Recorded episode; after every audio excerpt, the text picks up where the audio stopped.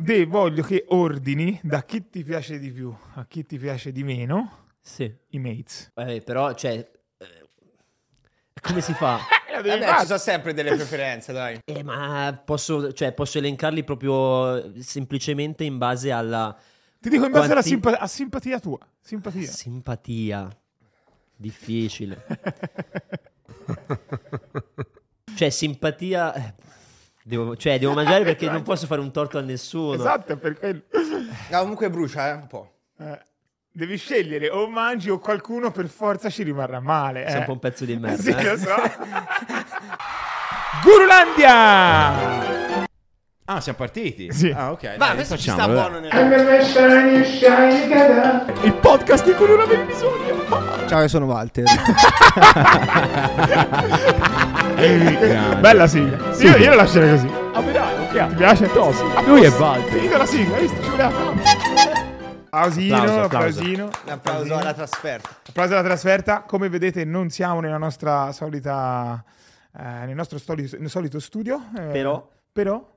C'è dietro un, un pezzo del vostro studio. Portiamo sempre un pezzo di noi. Assolutamente. Ragazzi, oggi l'avete già visto, abbiamo con noi niente poco di meno che Surri. Ciao, ciao Surri. Surri. Lo, mette in post-produzione. Sì, sì, poi è come se ci fosse la folla dietro. Chiaro, chiaro, chiaro. Infatti oggi penso alla domanda classica chi sei non, Eh, è- chi- chi- chi- chi non c'è bisogno di farla. Perché noi diciamo. partiamo, partiamo sempre con, ok, chi sei, cosa fai? Ma Ok. minchia, Surri, cioè, chi, chi è che non sa chi è Surri? Addirittura, non lo so, magari qualcuno ci sta che non mi conosce. 3 milioni di iscritti su YouTube, dico solo questo. Va bene, dai, chi è? Chi sei? Cosa faccio? Io di base mi descrivo come youtuber, Ok. che è una cosa che in passato veniva vista con un po' di come uno stigma, no? Eh, quello che magari oggi può essere un po' visto per il TikToker, no? Che è visto un po' male. Mhm. Eh, però sono sicuro che cambierà con il futuro. Una volta lo youtuber era visto così, ora invece youtuber eh, lo, diciamo, lo porto come vassallo di, di onore e dico cosa fai nella vita? Io faccio lo youtuber, faccio anche altre cose, però principalmente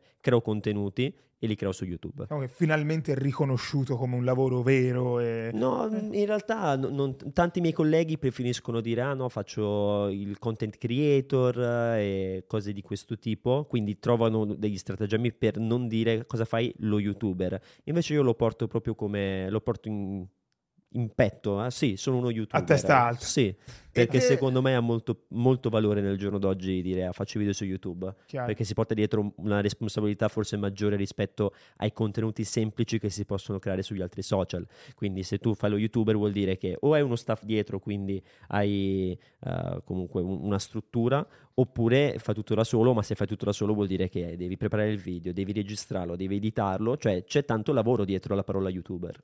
E com'era importante. fare lo youtuber nel 2013 ha iniziato? No, 2000. Allora, d- diciamo che il mio primo video su YouTube è del 2009, però non era un vero e proprio video, era tipo uno screen recording di un videogioco, che c'eravamo io e mio fratello che ballavamo una eh, tipo danza kuduro eh, eh, nel videogioco. Quei video che i- se riguardi che- adesso sono super imbarazzanti. Sì, sì, no, fortunatamente non eravamo noi come persone, ma erano i, video- Ah, i ok, personaggi del videogioco. Però quello è il mio primo contenuto che ho caricato nel 2009.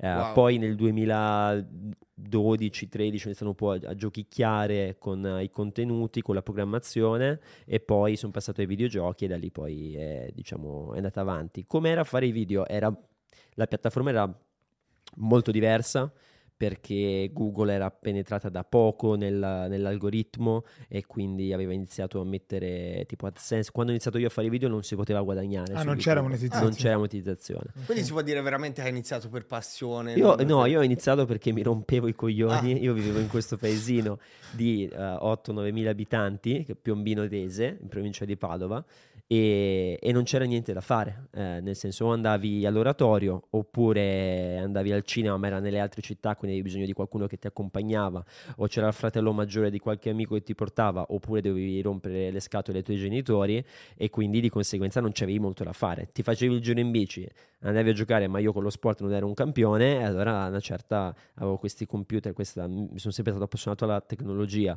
eh, mi sono appassionato al mondo dei computer, da lì poi quel- ho avuto questa parentesi di autodidatta in programmazione che mi ha portato a creare i contenuti e poi da lì si è sviluppato. Però la piattaforma era molto diversa. Ehm, c'era- c'erano le stelline, c'erano le 5 stelline, non c'erano mi piace, non mi piace, i commenti erano tutti Ah, cavolo, è diversi. vero, mi ricordo. C'era il bug dei delle 301 views, cioè il video appena partiva faceva, non lo so, magari 20.000 views nella prima ora, però eh, il counter si bloccava perché non aveva un modo sensato di contare quante views venivano fatte realmente, perché se aggiornavi la pagina... Assurdo. Era tipo- views, pum, Sì, pum, il mio, primo, il mio primo video l'ho caricato, vedevo una views, ho detto, ah ma l'ho visto io, aggiornavo due views, allora mi sono messo lì, ho aggiornato finché, finché non ne ho avute 100, per darmi un senso di, Auto- di- sì, ego, eh. autovalidazione, autovalidazione. E quindi sì, era molto molto, era diverso. Eh, ma senti, perché ora sembra normale dire faccio i video, documento, eh, ma nel 2009 un ragazzino che dice faccio un video, cioè ti ha ispirato qualcuno? Cioè, com'è questa cosa di dire faccio un video e lo metto su Ah, YouTube? Eh, sì. Beh, Cioè, perché ora è normale, ma nel 2009 mi ricordo che venivano anche prese in giro le persone. Sì, è voglia, è voglia, è voglia. E beh, si va per cicli, ora prendono in giro quelli che fanno magari, prendono in giro, poi parliamone, eh, nel senso sono un attimino più denigrati quelli che fanno determinati contenuti, tipo i contenuti veloci. Eh, una volta era visto un po' strano, tu che stai creando un, un, uh, contenuto che era molto amatoriale, ora abbiamo raggiunto dei livelli, cioè anche se guardate cosa stiamo facendo ora, questo è un setup che potrebbe essere televisivo. Assolutamente. Tra- sì, anche sì. come qualità, anzi, molte delle videocamere, ho fatto anche alcune interviste tipo per i, i- i telegiornali delle tv, quando er- eravamo in tour, magari eh, arrivava il TG3, non lo so, della Lombardia, e sono qui con queste super videocamere eh, che non sono così tanto super alla fine, sono un po' vecchie e se registri con queste hai la qualità migliore, Chiaro. microfono anche stessa roba, quindi nel senso una volta era una qualità eccessivamente amatoriale e quindi era visto già un po' male, più non era questo granché ed era una combo un po', un po' strana. Adesso addirittura diciamo che YouTube eh, e proprio il video amatoriale ha e sta uccidendo definitivamente poi quella che è la parte televisiva, secondo me. A- allora, ni perché a livello di produzione quello che fanno in tv eh, in Italia ancora su internet non lo facciamo. Però se prendi come esempio MrBeast, MrBeast in America a livello produttivo fa molto più che la TV. Che la TV Cioè, stessa. quando ha fatto quel video eh, e ha riprodotto, eh, come si chiama quel- il- la serie TV coreana, Ah, Eh, Squid Game. eh, quando Squid hai Game. fatto Squid Game su YouTube, quella produzione lì che gli è costata diversi milioni di dollari, quello supera quello che potrebbe fare un qualsiasi- una qualsiasi struttura televisiva, perché le strutture televisive sono lente, cioè hai una società di produzione che ha 300 dipendenti, è, è macchinoso. Mr. Beast è un impero ormai, eh. Sì, sì, sì, si è costruito un impero. Comunque, tornando al contenuto invece breve, verticale, sei d'accordo con me che eh, secondo me, eh, grazie a TikTok, agli shorts e Sì. ai reel, gli youtuber hanno preso più, ancora più importanza, sono più valore. Assolutamente d'accordo. Se- non è tanto una questione di eh, contenuto in sé, perché? Perché ci sono tantissimi eh, content creator, TikToker, eh,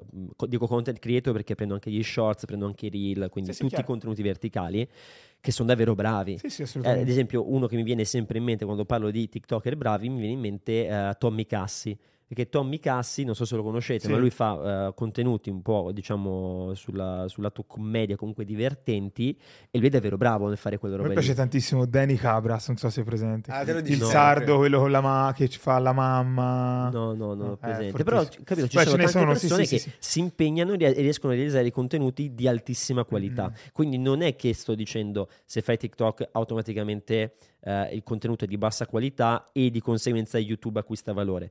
Perché YouTube acquista valore secondo me? Perché è più difficile interagire con YouTube, quindi se tu vuoi creare un canale YouTube e creare dei video è più difficile rispetto a apro il telefono, registro un video di 13 secondi con un filtro sopra e lo pubblico online. E l'altra cosa è l'algoritmo, perché io non conosco nessuno che usa la pagina dei seguiti su TikTok. Mm. Cioè, io- non lo uso È vero, spesso, solo per- sempre però per te. sempre Eh, per te, perché è quasi una, una sfida, vuoi vedere cosa l'algoritmo ti proporrà, perché sai già che ti piace quello che ti propone l'algoritmo, quindi sei curioso e dici, "Ah, vediamo se c'è qualcosa di nuovo che Sì, posso verissimo. scoprire. È, a quel, diciamo, è al confine tra la tua comfort zone e quello che è fuori la comfort zone, e l'algoritmo è lì in quella linea precisa che dice, ok, ti stimolo a stare ancora di più all'interno dell'app. E secondo me è quella la vera, diciamo, discriminante che fa sì che YouTube acquisti più valore. Perché se tu vai nella home di YouTube, tu hai magari 6-7 contenuti che comunque ti vengono proposti dall'algoritmo di YouTube. Però quello che io vendo ai miei clienti, ad esempio, quando vengono a chiedermi una collaborazione, dico ok, perché il video YouTube lo preferisco, eh, preferisco venderti un video YouTube rispetto a mh, 10 storie su Instagram. Vabbè, quello è un altro discorso delle storie su Instagram, però il video YouTube ha la scelta, cioè tu hai una selezione di contenuti che YouTube ti propone nella home e quasi la totalità dei contenuti su YouTube vengono visti o dalla home o dai video consigliati alla fine degli altri video, sono le fonti di, di views più alte.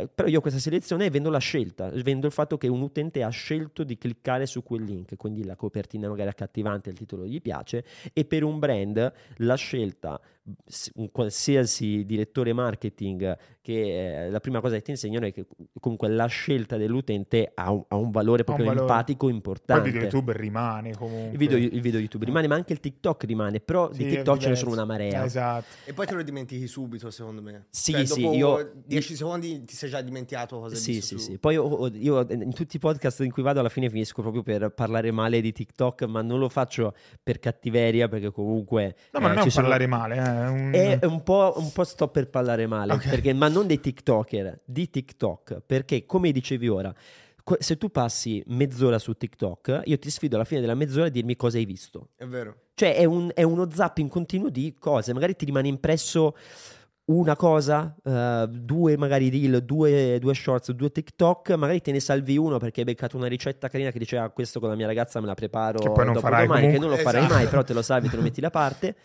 e, e, basta. Tutto il resto diventa un filler di un filler di un filler.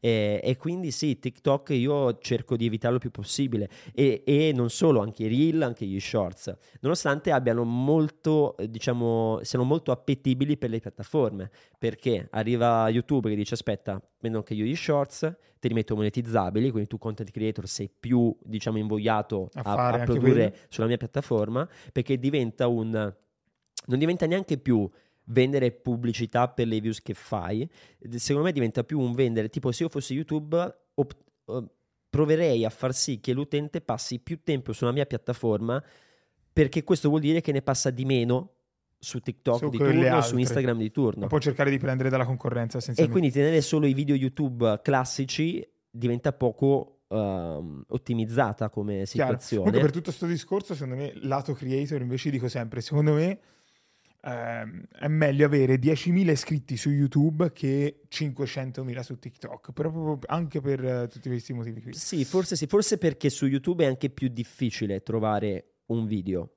Nel senso, su TikTok l'algoritmo ti aiuta tanto. E un esempio che facevo recentemente in un'altra, un'altra chiacchierata che ho fatto è questo. Vedo tante persone che uh, replicano gli stessi contenuti più volte sperando che uno di quei uh, trend, li chiamano, parta.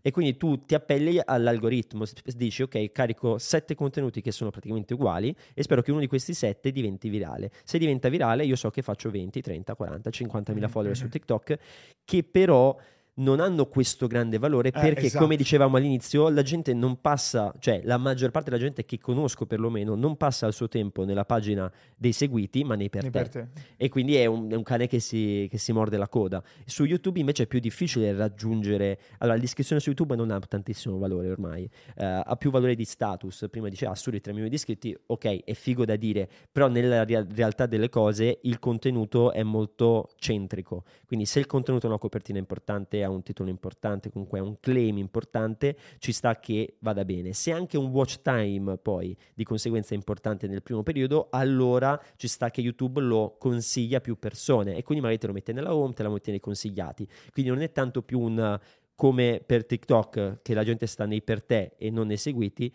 Su YouTube non devi scegliere, YouTube ti dà delle possibilità. Eh, e hai la scelta solo su che cosa guardi. Quindi, essendo più difficile raggiungere quel contenuto, 10.000 eh, utenti che, che, scelgono di cliccare iscriviti hanno più valore rispetto a 50.000 che invece esatto. sono 50.000 su un milione che ti ha messo lì il tastino uh, il più. Comunque eh, hanno valore perché è qualcuno che ha detto mi piace questo contenuto, vorrei vederne degli altri. E quindi probabilmente comunque ti rimette nell'algoritmo, funziona. Chiaro. Però a livello di credibilità YouTube sento che uh, è sempre stato un po' più alto. Eh, senti Suri, una domanda. Se dovessi riniziare oggi e ti dassero due scelte, puoi scegliere solo una cosa. Se iniziare su YouTube o TikTok? nel giorno d'oggi, cosa sceglieresti? Puoi scegliere solo una cosa. Pu- quindi puoi farne solo una e non puoi fare l'altra. Esatto. Ma solo all'inizio o poi in corso d'opera puoi Il cambiare? primo anno, tipo. Il primo anno faccio solo TikTok. Ok. Perché per quanto eh, lo, lo stia un attimino, eh, diciamo, mm, castigando, lo sto castigando non come possibilità lavorative, ma come proprio risorsa umana che ti depleta delle energie. Perché voglio dire, eh, quella roba che dopo mezz'ora non sai cosa hai guardato è un po' triste. Però io, content creator, se faccio il TikToker, sono il primo che ti mette 15 video al giorno perché so che su TikTok se becchi un contenuto virale non dico che sia a posto, però abbiamo visto che è facile scalare velocemente fe- esatto, è quello più che altro il discorso. Cioè, chi parte proprio da zero TikTok a oggi è la piattaforma che ti dà più possibilità di crescita in maniera veloce, soprattutto. Sì, l- le- È chiaro che devi essere sempre bravo eh, di Devi- metterci del tuo. Sì, eh. devi essere in- capace di mantenere il momentum nel... cioè TikTok è... eh, me lo descrivono come il- i famosi 15 secondi di celebrità 15 minuti di celebrità che ora diventano i 15 secondi di celebrità cioè un TikTok, un TikTok. Mamma mia. Tra un po' saranno due secondi, tipo, fra due anni. Eh, appena, appena Elon Musk ria- compra Vine, compra la licenza di Vine e la mette dentro Twitter, magari tornano a 7 secondi e amen diventa 7 Fra secondi. un po' la gente non capirà più niente, secondo me. Fra Secondo cinque me è deleteria questa roba qui del contenuto verticale così, così rapido. È, mm,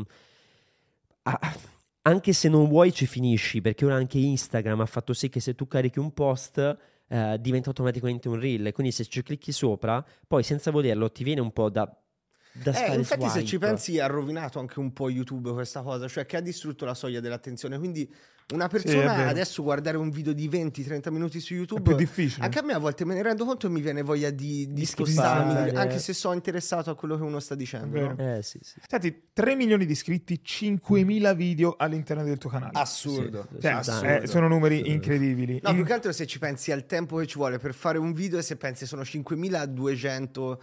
Cioè, secondo me già uno che ha 200 contenuti su YouTube è tanta roba, lui ce n'ha 5200. Eh, infatti io voglio sapere Assurdo. come si fa, cioè come fai ad avere tutta questa cons- costanza, perseveranza? Cioè, proprio- quanti Eh. video pubblichi più o meno? Quanti ne hai mai? Allora, diciamo che ci sono stati periodi Degli diversi step, perché ok. comunque lo faccio da tanti tanti anni e se ho raggiunto questi numeri su YouTube come quantità di contenuti è per un motivo in particolare, cioè il fatto che trattassi gaming eh, a tutto tondo e quindi c'erano dei periodi in cui che mi ha anche aiutato nel raggiungere questa parlantina se vogliamo, eh, c'erano periodi in cui registravo magari 3, 4, 5 video al giorno e ne uscivano 3 al giorno, quindi io avevo un appuntamento alle 2, uno alle 5 e uno alle 7.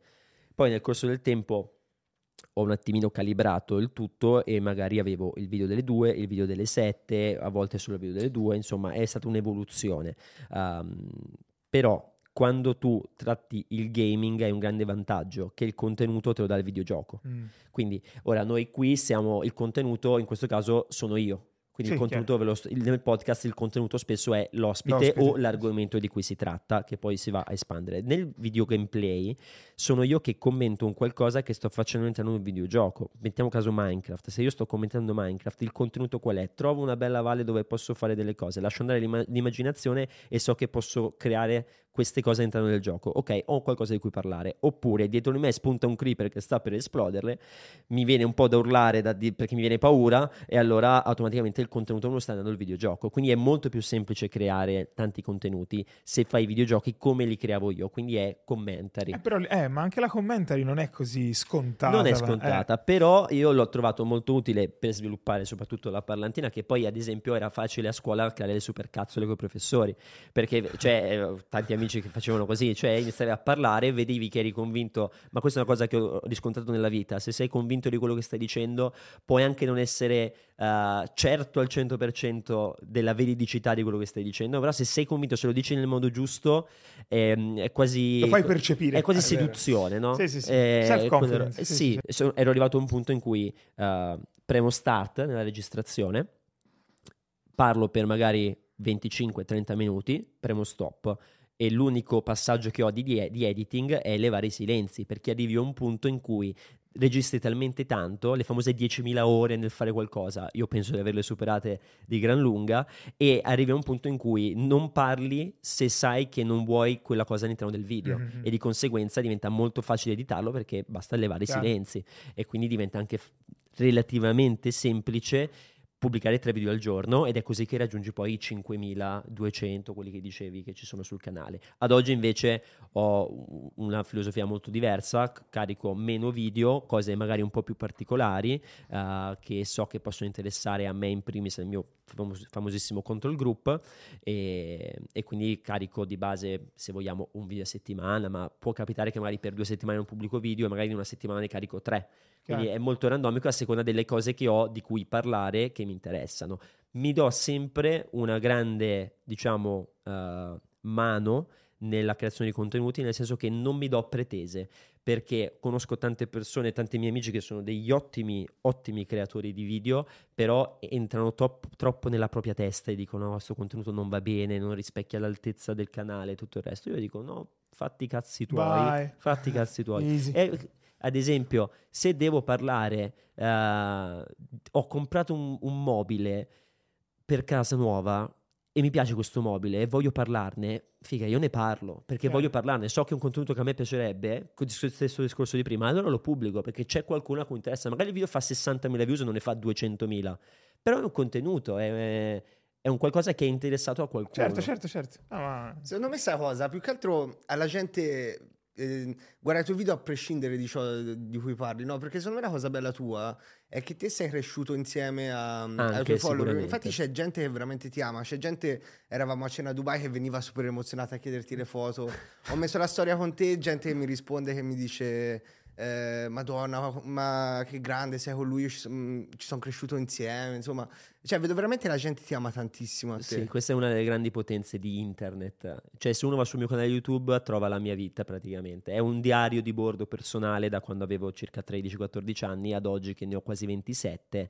Quindi potrei fare quei video presente una foto al giorno fino al matrimonio. Io potrei fare tipo una foto al giorno, eh, non di tutti i giorni, ma quasi della mia vita e vedere come, come sono cresciuto. E questa roba di essere sempre presente. C'è una bellissima citazione di How, How I Met Your Mother, che è il- Sì, sì, alla la- fine arriva mamma sì, che è una delle mie serie preferite, l'ho- l'avrò vista tipo 11 volte tutta in lingua vedere, originale. e c'è una, in una delle ultime stagioni c'è una scena in cui tipo Mars- Marshall deve andare al matrimonio eh, nell'ultima stagione e si ferma mm, e deve accompagnare questa tipa eh, dal- dalla figlioletta. E, e c'è questa frase che dice una certa che i, i bambini non, non reagi- non- non reagiscono alla logica, reagiscono a chi è presente. Ora, ovviamente non stiamo parlando di bambini, però è una cosa che mi è rimasta impressa perché è vero, cioè se tu sei presente vale di più rispetto a un qualsiasi altra cosa. Quindi quando mm, eravamo mm, più piccolini co- con i mates, ad esempio, stavamo provando a sfondare nel mondo del mercato dei brand che all'inizio non ci guardavano con questa grande appetibilità. E, e insieme ai nostro manager del tempo siamo andati lì e abbiamo detto guarda che un ragazzino ora torna a casa io guardavo Dragon Ball ora guarda Minecraft Ita e quindi quando tu sei presente giorno dopo giorno dopo giorno io non sono un cartone animato io sono in pelle ed ossa. E quindi ha un valore affettivo questa roba in- incredibile, Incredibile, e ne, parla- ne parlavamo ieri. Cioè tipo ieri in macchina mentre tornavamo mi ha detto ma se tu potessi avere i soldi che hai senza la fama eh, lo faresti? E io ho detto no. No perché? Perché l'amore proprio l'amore, amore con la maiuscola che ti viene riversato addosso se non fai cazzate, se ti comporti bene, se sei sempre onesto. In dieci anni io ho costruito delle relazioni con delle persone che non conosco incredibili. Io ho persone che mi fermano per strada e a volte mi viene da piangere perché dici cazzo, io per te rappresento così tanto e non ti ho mai conosciuto. Ed è davvero bello. È bello questa cosa davvero qui, sì. bello. E questa è la tua motivazione a continuare comunque? Allora, un, un po' sì, nel senso che eh, mi piace essere presente, cioè comunque ho creato una comunità che io non, non, so quali sono tutte le facce dietro questa comunità, però so che esiste una comunità di persone che mi apprezzano per i contenuti che porto e quindi sono invogliato a creare altri contenuti, che è anche un po' il motivo per cui ora ho, ho iniziato a, a, creare diversi tipi di contenuti, tra cui il gaming, perché io a una certa avevo smesso e ho fatto un video un mesetto fa che si chiama In pensione a 26 anni e in questo video io racconto come ad oggi, se volessi, se riadattassi un attimino il mio stile di vita, potrei vivere di rendita, perché ho comunque ho 5.000 asset che sono i video sul canale che generano profitto comunque tutti i giorni, ho i miei investimenti, ho le mie realtà, potrei smettere di fare i contenuti.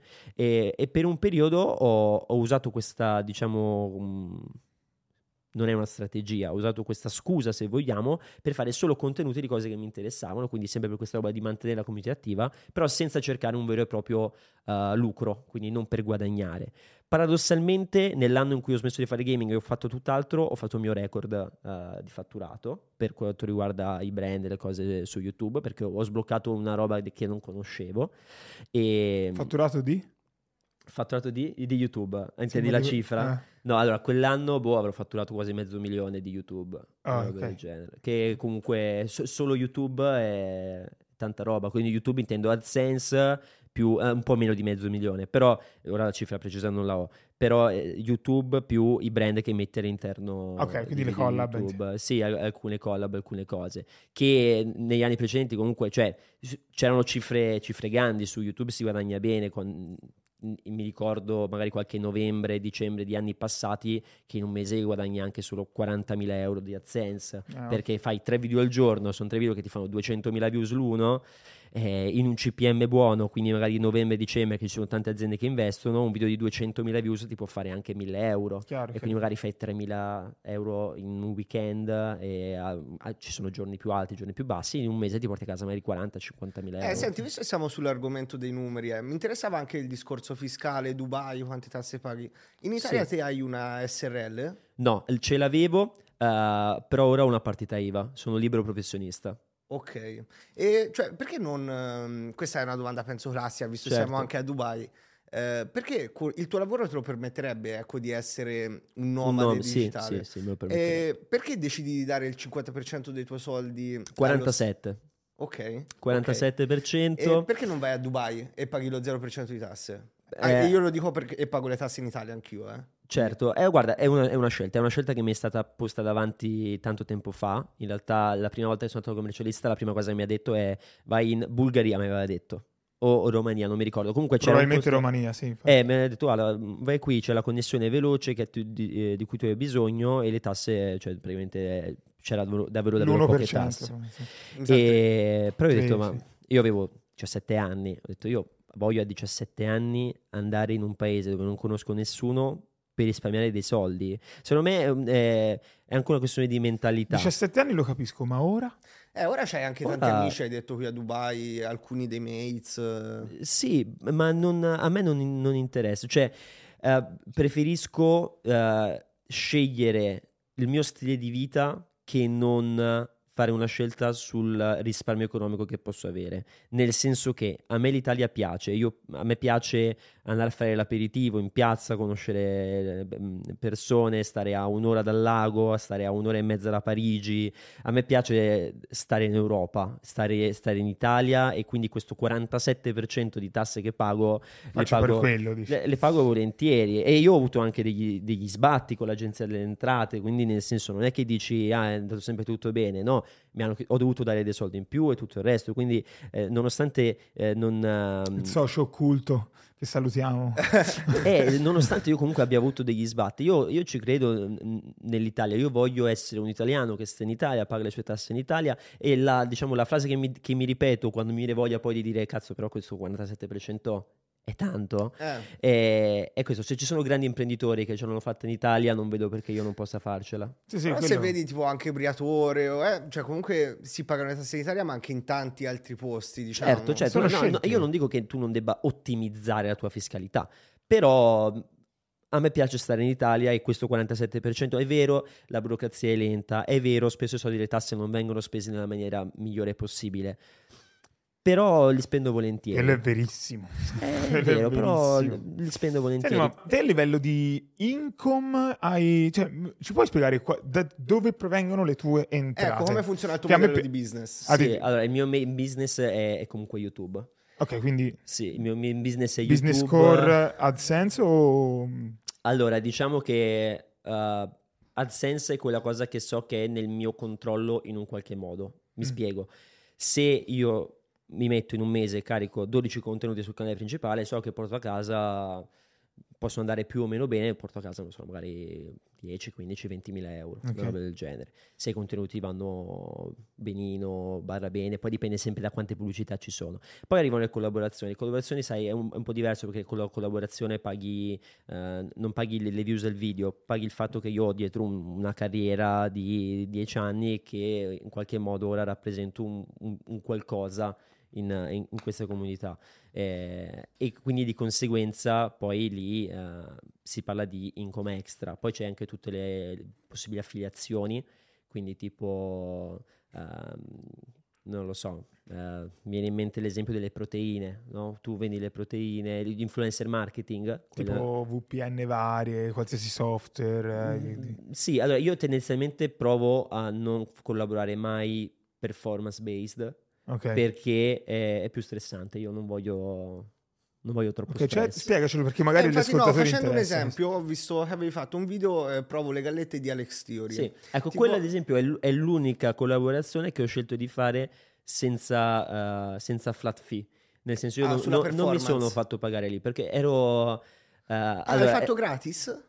L'ho fatto, no, l'ho fatto Cioè, a, su- a referral. Ok. Ho fatto il referral. E eravamo io e Frank, eh, che è l'amministratore delegato di, di Alex, e eravamo da Perinci a Milano e lui mi ha portato le gallette perché mi ha detto guarda vorremmo collaborare insieme mi ha spiegato guarda allora ci organizziamo ora ti diamo un fisso più insomma percentuale sulle vendite io ho provato la, la galletta allora quelle salate non mi fanno impazzire però Quelle quel- dolci. quelle dolci sono dannatamente buone Buono, è vero. sono pesanti cioè diciamo che non sono proprio Quelle dietetiche tipo ricoperti di cioccolato col cocco. sono cioè, buone. eh, sì, Insomma, io ho provato quella dolce e ho detto: Senti, Frank, dammi un codice sconto, vediamo come va e partiamo da qui.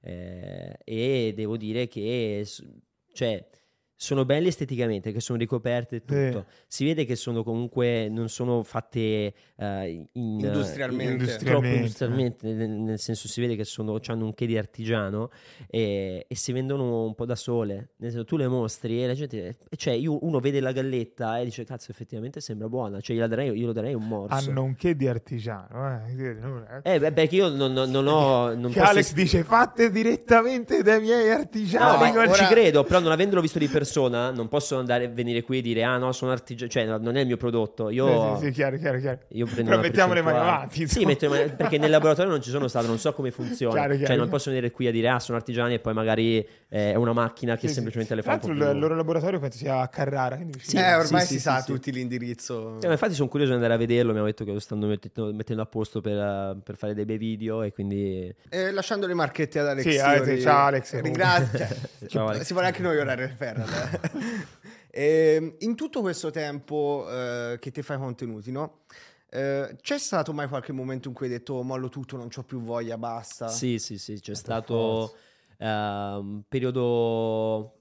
Allora, su- subito prima della quarantena, quindi tipo settembre 2019, ottobre 2019, mi sono rotto di fare il gaming. Quindi sono arrivato a un punto in cui dopo circa dieci anni, circa un po' meno, di contenuti su Minecraft, eh, non, eh, non avevo più voglia di giocare. Semplicemente, quindi ho detto basta. Da un giorno all'altro ho smesso, mi sono cominciato a fare, ho fatto vlog, parlavo delle cose che mi interessavano, come dicevo prima. Vabbè, è bello di crescere, nel senso... Sì, però non, eh, ho avuto fortuna perché è nato bene anzi ho, ho scoperto che c'è un- una comunità, come dicevamo prima, di persone che è cresciuta insieme a me, magari di, di gaming non si interessava troppo e invece gli piaceva parlare di tutt'altro, che possa essere l'orologio, che possa essere il viaggio Eh, il infatti, mobile in avevi, casa. avevi paura tantissimo. quando hai detto No, no, eh, non, voglio non ho più voglia, però c'avevi paura di dire, eh, ora però la gente ci sta, non mi segue più. No, eh, non è stato molto intelligente, però, cioè è stato intelligente a priori, però lì nel momento, eh, cioè a posteriori, eh, nel, nel momento non, eh, non c'è Neanche stato molto pensato, ca- no, no, era un non voglio più fare Minecraft, non voglio più fare GTA, non voglio più giocare, basta, mi sono rotto di giocare. Faccio, sarà la faccio figa, si va. eh, Ah, però eh, top così, cioè alla fine senza, senza preoccuparsi neanche No, troppo di non- quelle che potrebbero ero- le conseguenze, faccio quello che mi piace. E poi vedi alla fine... Alla fine è ripagato, Ripaga. però sì, non c'è stato troppo calcolo. Eh, non mi hai risposto poi alla domanda di prima, eh, perché ci siamo persi con gallette varie. Invece a me interessa la cosa. Quelle che sono le tue income. Mi hai detto Ah, YouTube. vero, Allora, principalmente Eh. YouTube. Poi ho, diciamo, delle aziende on the side, quindi ho tipo del contorno. Ho alcune startup, eh, cioè non che, sono mie, però partecipo ad alcune startup, ne parlavamo ieri, eh, tra- in cui tra l'altro in queste settimane faccio la, la mia prima exit su una startup di- che ho comprato due anni fa. Non Eh, è- si nulla può di dire il nome della... No, perché ancora non è chiuso l'affare, però eh, non, è, non è un exit che dici ah domani ho 5 milioni in banca, Eh, però è un ottimo modo per, eh, per capire come funzionano queste cose qui. Ma come funziona sulle startup? Te cerchi dei potenziali investimenti oppure sono loro che ti dicono guarda noi abbiamo questo progetto, vuoi investire? Spesso mi arrivano email E in base a cosa scegli un progetto su cui investire? al modo in cui L'idea è scritto- della startup anche. Al ni, eh, perché Il io team, ricevo davvero magari. tante email, da come viene scritta l'email. Copywriting, quindi. Qui c'è l'importanza del copywriting. Però Se- se te devi mettere in classifica progetto, team, ehm, come viene proposta, cioè qual è la cosa più importante? La che- persona che c'è dietro, Esatto, anche secondo me... la persona, perché io ehm, mi rendo conto che E qui il l'idea... personal brand. Che, che- no, no, non tanto il personal brand, proprio la, la capacità di una persona. Sì, è È come... Eh, personal Porsi- brand. È Cioè, come- se, ah, ok, personal brand nel senso proprio di come ti presenti. Sì. Cioè, mi- se mi fai capire che le scelte che prendi hanno un perché, se mi stringi la mano in un certo modo, se mi Esatto. guardi negli occhi quando parli, Esatto. sono più incline a investire perché so che, lo so per esperienza personale, che le idee cambiano. Io posso avere, cioè io ho idee nel retro della mia testa che mi portano avanti magari da tre anni e prenderanno forma magari tra due. Cioè ti dicevo, non so, che- forse lo dicevo a te ieri che sono andato a- nella contea di Surri, un'idea che avevo da Ah, parte sì, sì, sì. da un paio d'anni. Io lì volevo creare il museo di Surri a Surri, volevo comprare uno Assurdo. slot, volevo comprare uno slot di terra, poi eh, sarebbe stato buttare 200.000 euro perché nessuno ci sarebbe andato, è davvero in culonia quel posto. Però volevo creare il, il museo di Surri a Surri e comprare uno slot di terra, magari lo farò affittando, che così risparmio un pochino e faccio solo per il contenuto. Eh, però l'idea che avevo da due anni, due anni e mezzo e piano piano è, diciamo, si è evoluta. Chiaro. E quindi io so che le idee cambiano, prendono forma. Se però alla base c'è una persona che sa come risolvere i problemi, sa come porsi, sa come parlare con le persone, trovare contatti e tutto il resto, e insieme a quella persona c'è un team di persone, perché non tutti sono bravi a fare tutto. C'è chi è bravo a parlare con le persone, c'è chi è bravo a mettere i numeri su un foglio di calcolo e c'è chi è bravo poi a fare l'esecutivo. Devi essere bravo anche alla delega, che non è sempre scontato. Sì, però più che delega io parlo proprio di vo- voglio, voglio sapere che dietro i soldi che io metto, poi non stiamo parlando di cifre enormi, io metto dei piccoli chip, io metto un chip eh, che può Quanto è essere... per te un chip, se si può chiedere? Ma il mio chip di partenza sono 1000 euro, cioè io metto Ok. 1000 euro che prendo con una quota nominale davvero ridicola, però magari quei 1000 euro diventano 5, diventano 10, cioè... Eh, infatti, scusa se ti interrompo, con l'exit che starai Questa no, fare? questa è un exit bassa. Ah, Questa- ok. Cioè, ri- rispetto al capitale iniziale commesso, prendo tipo. A livello di più- percentuale, infatti. più- diciamo. circa più 20% Dopo quanto? dopo due anni. Ah, beh, buono. è buono. È buono, capito? E- ed, ed è una delle aziende su cui in realtà l'idea era un po' era particolare, però ho detto, sai, questa può essere una cazzata che funziona. E infatti è arrivato questo grande player internazionale che era interessato all'acquisto. E fare più 20 in due anni su un capitale in cui tu non hai dovuto fare niente se non credere in quell'idea, Certo, no, no, infatti. cioè, ovvio, non è. Ripeto, non è l'exit da 5 milioni perché non sei socio di, maggiora- di maggioranza, però lo fai volentieri. Ma chip io intendo, può essere 1000, può essere 5000, può essere 10.000, però dipende dal- dall'entità del progetto e dalle persone. Perché io dicevo prima che l'email è la cosa più importante perché è la scrematura. Se io vedo un'email e vedo che è scritta bene, è all'osso e ha le cose interessanti che sanno che interessano a me, che devo metterci dei soldi oppure devo fare la comunicazione per un progetto, ok, facciamo work for equity, insomma, se tu mi fai capire che sai cos'è questo lavoro, eh, allora ti metto nella zona scremata e so che posso andare lì e poi fare un'altra selezione, Chiaro. magari incontrarmi con qualcuno, stringere qualche mano e capire. Se mi mandi un'email e mi dici, Suri, ho un'idea devastante, dimmi quando ci sei per parlarne, non ti risponderò mai. Eh. Perché cosa vuol dire un'idea clamorosa? Parliamone. Può essere anche l'idea più bella del mondo, Succede ma se non me la... anche a me. Poi per tutti, è Sì. come quando ti viene l'amico del paesino, Sì. ah, c'ho quest'idea che cambierà il mondo, poi No, il giorno guarda, dopo no. Chiaro, come chiaro. possiamo eh, organizzare una videochiamata? Ti devo far vedere una cosa. cioè, non- Chiaro, non poi funziona. allora ci sta anche che magari eh, alcune volte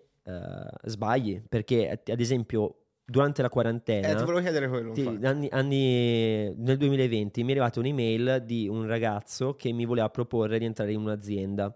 Era una startup interessante mondo food, eh, io non ci ho creduto, ora è diventata una realtà, non è grossa, però che ha del potenziale e mi hanno ricontattato tramite terzi per collaborare. Quindi ci sta che ora mi paghino, però io potevo essere tra, eh, tra i soci di quella roba lì e è una roba che su cui non ho creduto abbastanza, però per dimostrare che non sempre uno fa scelte giuste, giuste- cioè è, Chiaro. normale. È normale. Certo, Senti, ma da parte tua hai mai fatto eh, un modello di business online che non sia YouTube? Cioè, tipo, non so, hai mai avuto e-commerce, hai mai venduto No. prodotti? Allora, venuto- Hai mai fatto self-publishing? Non so, qual- No, qualsiasi- self-publishing no.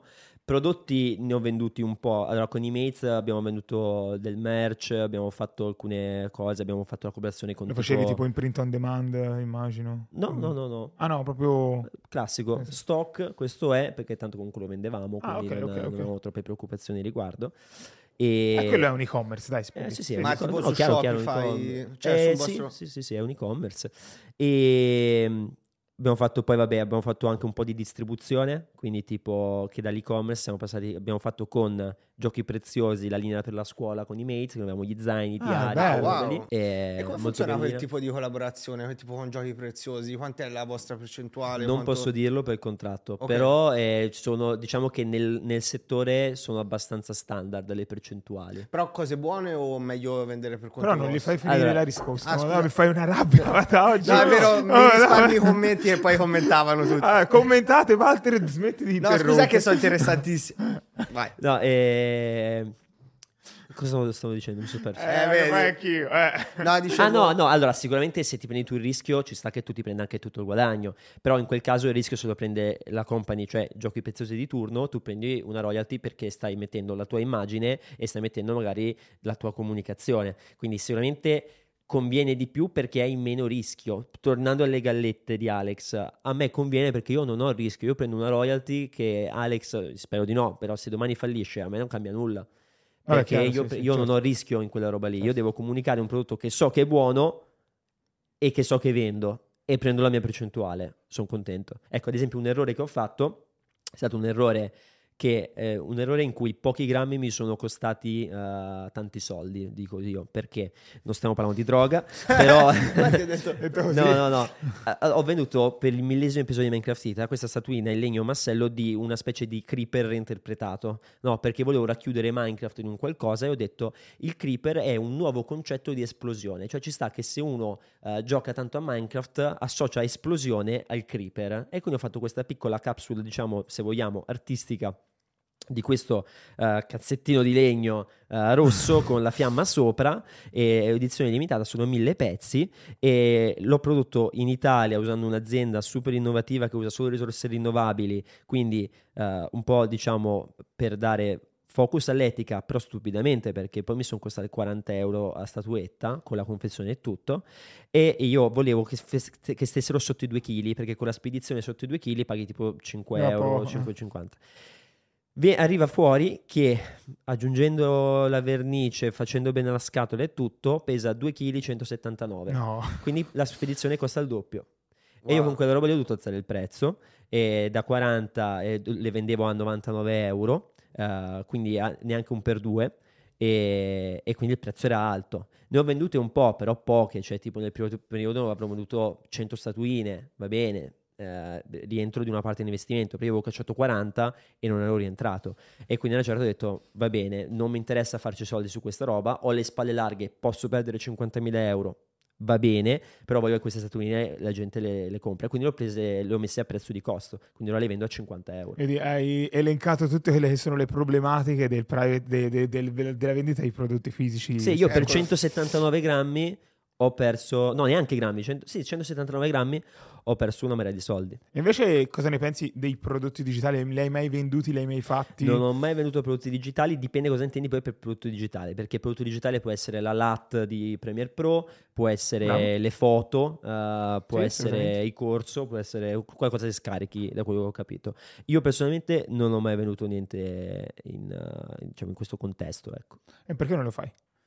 Non, eh, allora, perché non, eh, per esempio, uno come te, che ha Sì. una fanbase così solida, così importante, che ti segue, che ti ama, eccetera, eccetera, perché non eh, fare un qualche contenuto da monetizzare proprio come prodotto, no? Quindi anche in questo caso magari un corso su come fare vlog, su- come YouTube. eh, allora eh, ho visto tanti l'hanno fatto, tipo Marcello Ascani, ho visto l'ha, l'ha fatto. sì, cioè, sì, ho visto eh. Emalloru. Emalloru l'ha fatto. Anche Arcangelo disse che aveva fatto il corso su YouTube. Eh, ci sta, no, ma c'è tanti youtuber che lo fanno. Ci sta. Io- que- è una domanda così. eh, Sì, poi. sì, sì, chiaro, ma ne, ne già parlaviamo mm, ieri a pranzo. Io preferisco. Eh, allora, io so che se pubblico un contenuto eh, su YouTube, se io facessi un corso di- del genere e lo pubblicassi gratis su YouTube, so che potrei portarmi a casa magari 200-300 mila views a episodio e quindi già da AdSense un qualcosina guadagno. Ovvio, non sarebbero le cifre di vendere 300 mila corsi, chiaramente. Ehm, però io preferisco molto di più vendere all'azienda perché se io faccio un corso del genere, magari dentro quel corso posso infilarci degli sponsor perché ho delle relazioni con i brand e Mm. quindi posso dire io faccio un corso, eh, corso, faccio dei video in cui spiego delle cose sul mondo di YouTube, sul mondo di internet, che paradossalmente penso sarà il mio prossimo podcast in qualche modo. E piuttosto che vendere all'utente, preferisco vendere all'azienda uno spot all'interno di questa struttura in modo che il cliente ha l'usufrutto gratuito. Ok. E quando l'utente è, ehm, diciamo che è il percorso con meno sbatti che riesco a immaginarmi, perché se io vendo un corso, a parte che de- deve essere un corso davvero clamoroso, fatto benissimo e tutto quello che, che volete, però arriva eh, un cliente che il cliente può avere un problema con quel corso, quindi devi creare una struttura eh, in cui hai del servizio clienti Sì, e certo. comunque tu sei responsabile di quello che vendi. Se io parlo con l'azienda, parlo con un interlocutore che spesso è un interlocutore che comunque ha il suo tono of voice, che ha bisogno dei suoi requisiti, perché comunque sono spesso multinazionali che hanno bisogno di eh, una certa credibilità, un certo contesto. Però è meglio parlare con un cliente che ti dà 100.000 euro per fare una cosa O o, con con, mille. 100 clienti che ti danno 1.000 euro. Eh, Io chiaro. scelgo un cliente. Ed è, e questo è diciamo un po' la, la mia filosofia in questo campo. Quindi preferirei creare magari 10 contenuti in cui spiego alcune cose. In questi 10 contenuti magari metto tot sponsor e, e potenzialmente, se facessimo il conto, sono abbastanza sicuro che forse riuscirei a guadagnare di più in questo modo che non vendendo il corso. Ma quello ci sta assolutamente. Però cosa ne pensi invece di... Cioè comunque sei d'accordo con me che la ven- Perché ti spiego, faccio una piccola premessa, aspetta. Purtroppo qui in questa città ci sono tante persone no, certo, che certo. eh, vendono corsi, corsetti, eccetera, eccetera. E devo dire soprattutto se la persona in questione è di Dubai, viene un po' catalogata, etichettata, timbrata. Gurulandia. Gurulandia, esatto. Eh, però sei d'accordo con me quando cioè, la vendita di, di corsi in generale è, è super legit, cioè perché non vendere informazione Allora, e formazione? allora, la formazione, l'informazione è... eh, Cioè io compro una marea di corsi, È sì, eh, utilissima, esatto. è utilissima. E allora, non voglio dire che un corso è equivalente a un libro, però nel senso comunque sono due cose che ti vendono informazioni. In che senso? Qual è meglio per te? Per me è meglio il libro. Ok, per me è meglio il corso. Però, Però, eh, ci sta. Eh, eh, sono due cose diverse perché ehm, allora io non sono contro vendere informazioni perché tu per vivere qualcosa devi vendere o devi vendere il tuo tempo o devi vendere un prodotto. Se hai delle informazioni che hanno del valore ci sta che tu possa provare a venderle. Però eh, il problema dei corsi è che è super facile inflazionare questi prezzi. Se tu mi vendi un corso a 10.000 euro io come faccio a sapere che mi stai dando 10.000 euro di valore ci sta che sia anche 10.000 euro di valore però mi vuoi dire che quei 10.000 euro di valore io non posso prenderli in eh, dei libri? Non lo so. Cioè è un discorso un po' più complicato. Quindi poi non il so- marketing ingannevole. e il che- marketing ingannevole. Io non sono contro chi Quello. vende i corsi, perché tutti sono liberi di vendere. È come dire essere contro chi vende le cose su OnlyFans. Sì, non mi va a genio, però non è che posso essere contro. Cioè, ognuno è libero di fare un po' Certo. quel che vuole. Vuoi vendere delle foto, vuoi vendere un corso, libero di farlo. Io ho un problema, diciamo, con chi usa il famoso marketing ingannevole per vendere cose eh, che poi non sono quello che sono. Il problema secondo me è che tanti eh, guadagnano facendo solo corsi e non fanno realmente ciò che insegnano. Bro, eh, vabbè, raga, lì, vaffanculo. sì, chiaro, cioè, chiaro. no, non, non funziona così. Devi, cioè, eh, mi dai valore aggiunto? Bene. Il problema è quello. eh, e quindi C'è qualche guru qui di Dubai che ti ha proposto collaborazioni? ci, so- allora, ci sono diversi- diverse persone che mi contattano. Per, Ok. eh, per collaborare da questo punto di vista, sì, però ad oggi non penso di averne, eh, di averne inquadrato alcuni con cui voglio davvero collaborare perché il problema è sempre quello eh, che parli con queste persone e ti rendi conto che ne sanno perché eh, a volte, non sempre, perché non ho parlato con tanti, però ne sanno, sono intelligenti, acculturati, però magari poi eh, sul loro sito web usano questi- queste tecniche di marketing che sono troppo aggressive, quindi poi crei un contrasto interiore in me e dici ok, vedo che le cose le sai, siamo in sintonia, mi stai parlando di cose interessanti, so che puoi essermi utile come persona, però poi mi usi questi metodi beceri per vendere, Chiaro. e che È dico... un po' fuorviante. È un po' ecco. fuorviante e poi magari è un target che lo convince a comprare ma non sa assorbire quelle informazioni. Tu dici, va bene, non è colpa mia se non sa assorbire, però è- diventa una zona grigia. Io- leggi, leggi molto. eh, dipende, ci sono periodi in cui leggo tanto, periodi in cui non leggo per Ok, niente, ok. quindi è molto randomico. Però mi piace leggere, cioè se trovo un libro interessante che mi prende, Va. mi ci metto Ok. e, e- e lo finisco. E- però il discorso qual è? Che leggo il primo capitolo, ci dormo sopra, quindi ho già assimilato e magari sulle cose che ho letto, magari ne parlo con un mio amico e mi vengono fuori delle domande, sono delle domande, quindi ho formato dei problemi nella mia testa che andrò a risolvere leggendo i prossimi capitoli e quindi leggo un capitolo un giorno, un capitolo un altro, ci dormo su e in dieci giorni in cui leggi un libro, secondo me impari di più rispetto a guardare cento volte quel video da Chiaro. 10 minuti. Sì, sì, sì. Quindi per me il libro ha sempre più valore rispetto al contenuto, diciamo, video. Chiaro. E quali sono i tuoi tre libri preferiti? È un discorso molto... No, mi interessa, chiedo sempre alle persone quale è una cosa bella che Allora, visto che qua per- stiamo parlando di, di di marketing business, e crescita business, personale. allora, eh, io sono un grande fan di Jordan Peterson, proprio un grande, grande fan. Quindi eh, Le regole della vita. le- quelle robe lì, che il titolo è un po' fuorviante perché sembra una roba di self-help, di quelle robe. che parla anche dell'aragoste, tipo, Sì, però non è sì. 12 regole per la vita, sembra, uno, sembra una roba da fuffaguro. Sembra un po' quella roba lì. Invece Jordan Peterson, che è uno psicologo certificato, che ha lavorato per, quara- per 40 anni in Canada, ha insegnato ad Harvard, quindi ha un suo background, e ha dei video su YouTube in cui si vede che uno che eh, diciamo ha un modo molto persuasivo, può essere d'accordo o non d'accordo con alcune delle cose che dice, ma molte delle cose che dice partono dalla scienza e come fai a contraddire la scienza? Quindi hai questo libro in cui ti viene raccontato non solo perché fai determinate cose, ma, poi- ma come puoi correggere determinate cose. Quindi più che un self-help book che mi sembra un po' de- denigratorio nei, nei suoi confronti, è proprio è un libro che ti, ti- ti apre delle, delle finestre su delle faccende che fanno parte della tua quotidianità e che puoi migliorare. Quindi quello sicuramente è un libro che a me piace tanto. E poi, visto che in realtà parliamo di business marketing, secondo me ci sono due libri molto belli, cioè Contagious, Contagious che parla di come non mi ricordo l'autore, eh, che parla di come eh, le cose diventano eh, virali, ma nel senso virali, nel senso di contagiose, nel senso che a te viene voglia di parlarne. Mhm. Ed è molto molto interessante e e viene raccontato molto bene, però non è all'altezza, secondo me, di uno dei miei libri preferiti che ho, che ho letto in questo ambito, che è The Tipping Point di Malcolm Gladwell. Ah, è bello quello. Quello è No. molto bello anche perché non solo, allora, prima dicevamo, leggi un capitolo, ti, veng- ti vengono delle domande e eh, poi le rispondi nelle- mh, proseguendo nella lettura. Malcolm Gladwell è bravissimo a scrivere perché prende delle storie e tramite le storie ti insegna delle cose. Sì, E certo. quindi tu riesci a immaginare questa storia, il tuo film mentale mentre leggi, riesci a, a- a svilupparlo e lui poi associa a quelle cose che hai fatto il- la morale del capitolo, che Cioè- poi morale, il, il sunto informativo. C'è un altro libro fa- strutturato proprio in questa maniera. Come trattare gli altri... No, te lo consiglio, si chiama La psicologia dei soldi, è bellissimo, è suddiviso in 10 capitoli, per ogni capitolo ti spiega delle, delle- delle nozioni veramente so- molto molto importanti sulla gestione eh, del denaro e lo spiega proprio con delle storie in questo modo qui è super Eh, ma se ci fa caso, tutti i libri più importanti, quelli più letti, sono tutti eh, pieni di storytelling, Sì, tutto sì, storie. sì. Perché alla fine Eh, una persona riesce a capire anche meglio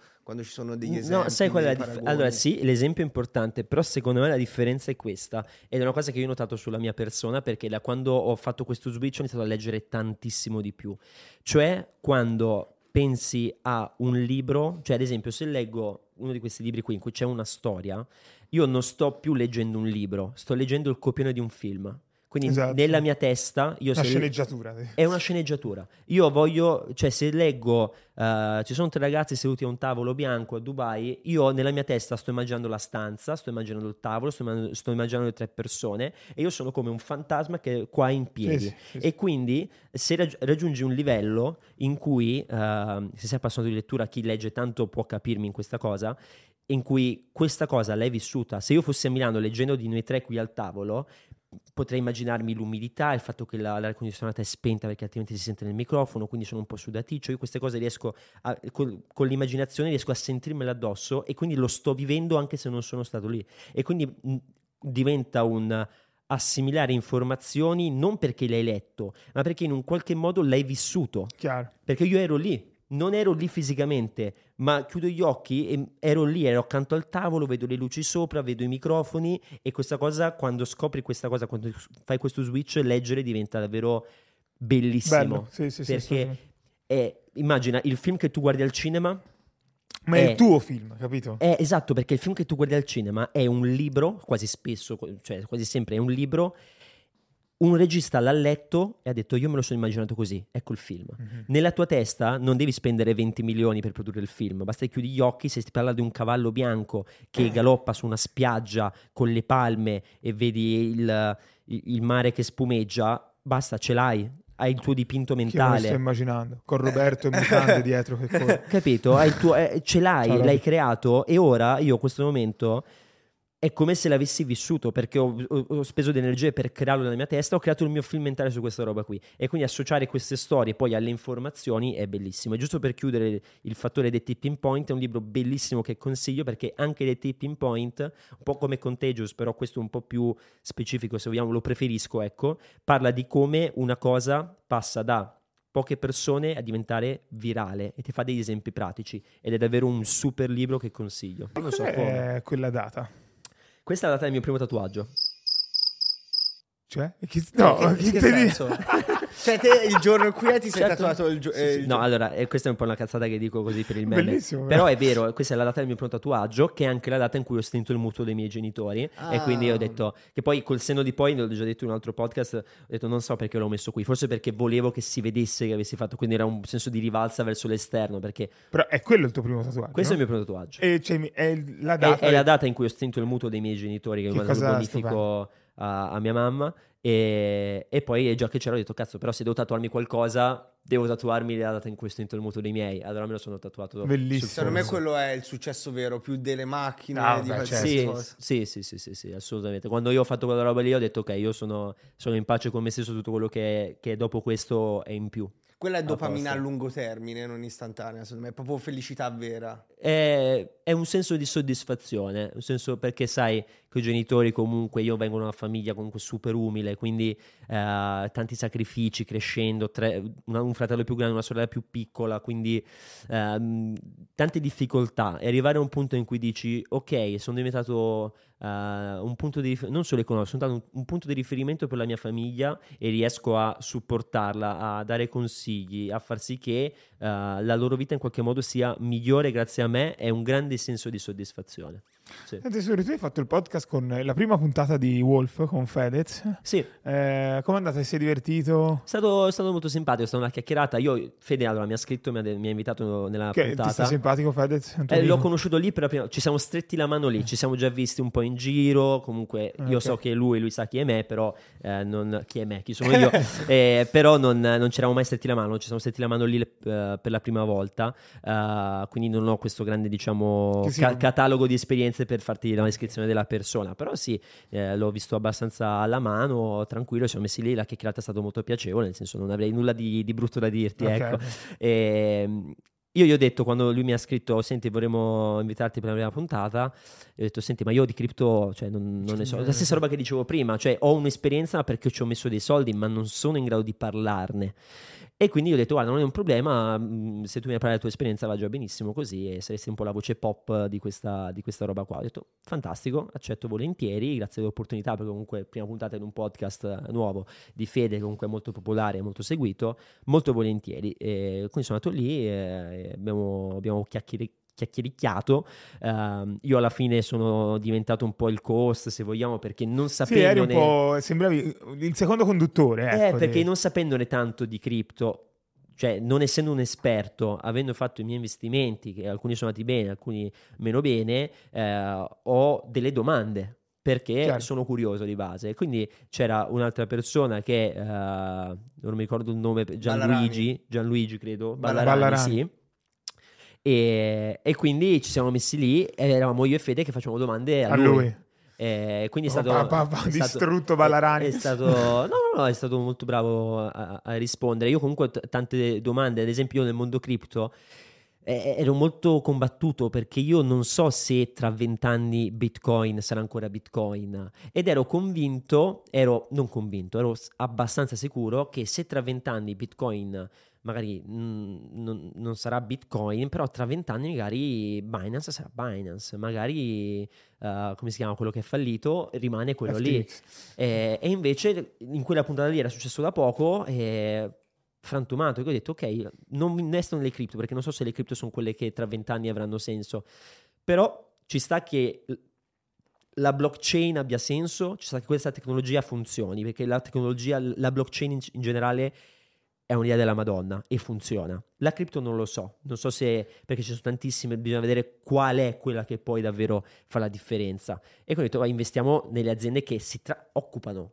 si occupano delle cripto. E poi lì mi è stata, diciamo, sfondata anche quella porta lì. Ho detto, boh, e allora boh, Eh, aspettiamo se e vedi vediamo. anche lì è tutto correlato, anche mh, gli andamenti dei grafici, se guardi il titolo di Coinbase eh, Sì, con, è- con le cripto comunque è abbastanza correlato. È molto molto random, eh, quindi è un mondo anche lì, tanto zona grigia, si può guadagnare tanto, si può perdere tanto e non lo so, credo che se uno abbia dei soldi da parte forse è meglio comprare altro che non... Però ecco, secondo me io sono dell'idea che magari una persona co- come te che ha della potenza economica è giusto, diciamo, diversificare, quindi mettere una parte Assolutamente, ma io ce l'ho un po', ce l'ho, parte- ce l'ho un po' di cripto. Perché te la metti così, ok, se in futuro va bene, bene, eh, io ci sono dentro. Se va Certo. male, pace, ci ho messo una piccola parte. Esatto, però la, la- diciamo, la discriminante è sempre quella, spendere solo ciò che sai di poter Esatto, perdere. certo. Sempre, perché ad esempio...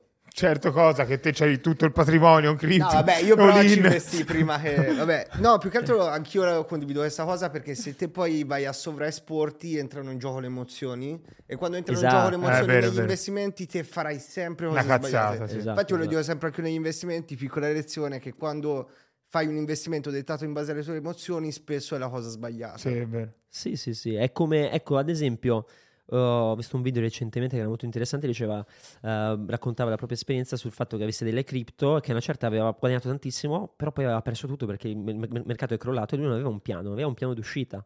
E dici, ok, allora cosa stai facendo? Stai mettendo dei soldi lì perché speri che cresca. Ok, ma quanto vuoi che cresca? Quanto, quanto vuoi che cresca, che cresca perché tu sia contento di questo investimento? Eh, sono, sono cose particolari. Nel mondo delle cripto è facile invece farci, farsi soggiogare dalle emozioni e dire: Ah, sì, parliamo delle cripto. Ah, sì, ah, io investo in cripto di qua. Ti fai il tuo portafoglio e lo tieni lì e basta.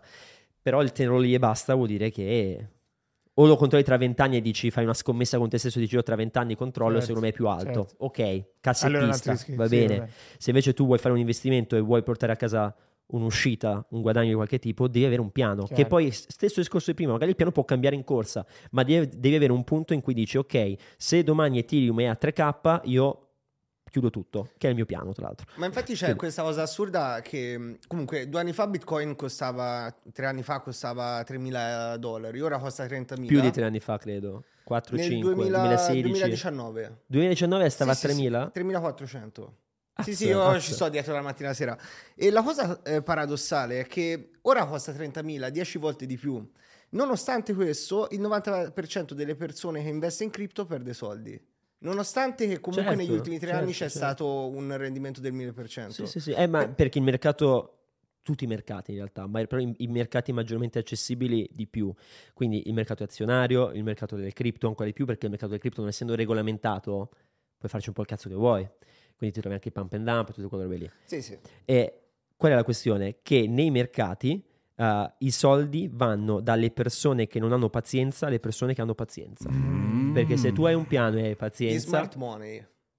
eh, più- eh, non so se si chiama così, però nel senso, Quelli che fanno questa il roba che dicevi, di che fa la i- gente i- basandosi Bitcoin è salito di del 1000%. del 1000%, ha negli fatto, ha fatto- ha fatto anni. 10 per in, uh, in tre anni.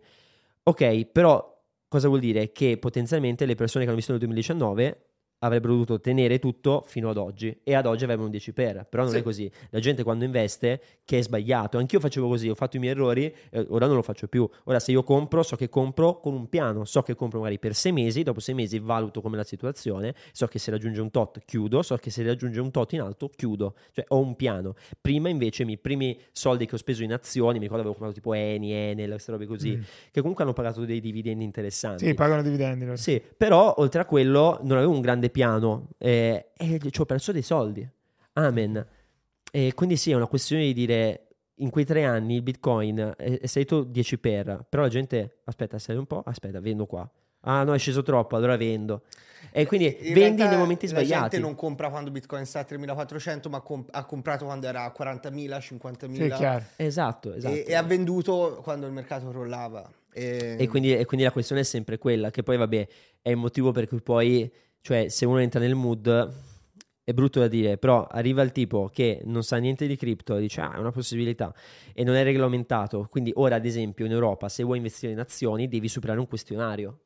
Cioè, se tu dalla tua banca vai Ah, e vuoi vero, prendere le sì. azioni, No, devi ma qualsiasi broker proprio. Esatto, Sì, sì, sì. perché devono capire che tu sai cosa stai facendo. Sì, che poi voglio dire, lo fai fare a qualcun altro. Chiaro, Eh, però, però no, devi, c'è, c'è, comunque devi, c'è. devi Sì, essere un minimo consapevole, devi mettere un piccolo step di mezzo per far capire, ok, questa persona che sta mettendo dei soldi Sa, sa, che domani li facendo. può perdere Sì, sì, tutti. chiaro, chiaro. Invece nel mondo del cripto è più facile che ci sia il tipo, cioè un grande campanello d'allarme, eh, nulla contro i tassisti, però mi hanno detto, Suri, se i tassisti iniziano a parlare di Bitcoin è il momento di vendere. Nel senso È che se tutti parlano di quella roba lì, è troppo inflazionato, basta, vendi, hai, hai fatto il suo tempo, è al massimo del prezzo che può raggiungere. Questa- Perché se, perché se ne parlano tutti, arriva persone che a una certa dicono ok, vai, ci metto anch'io dei soldi, però sono soldi buttati perché finiranno nelle persone che invece hanno un piano.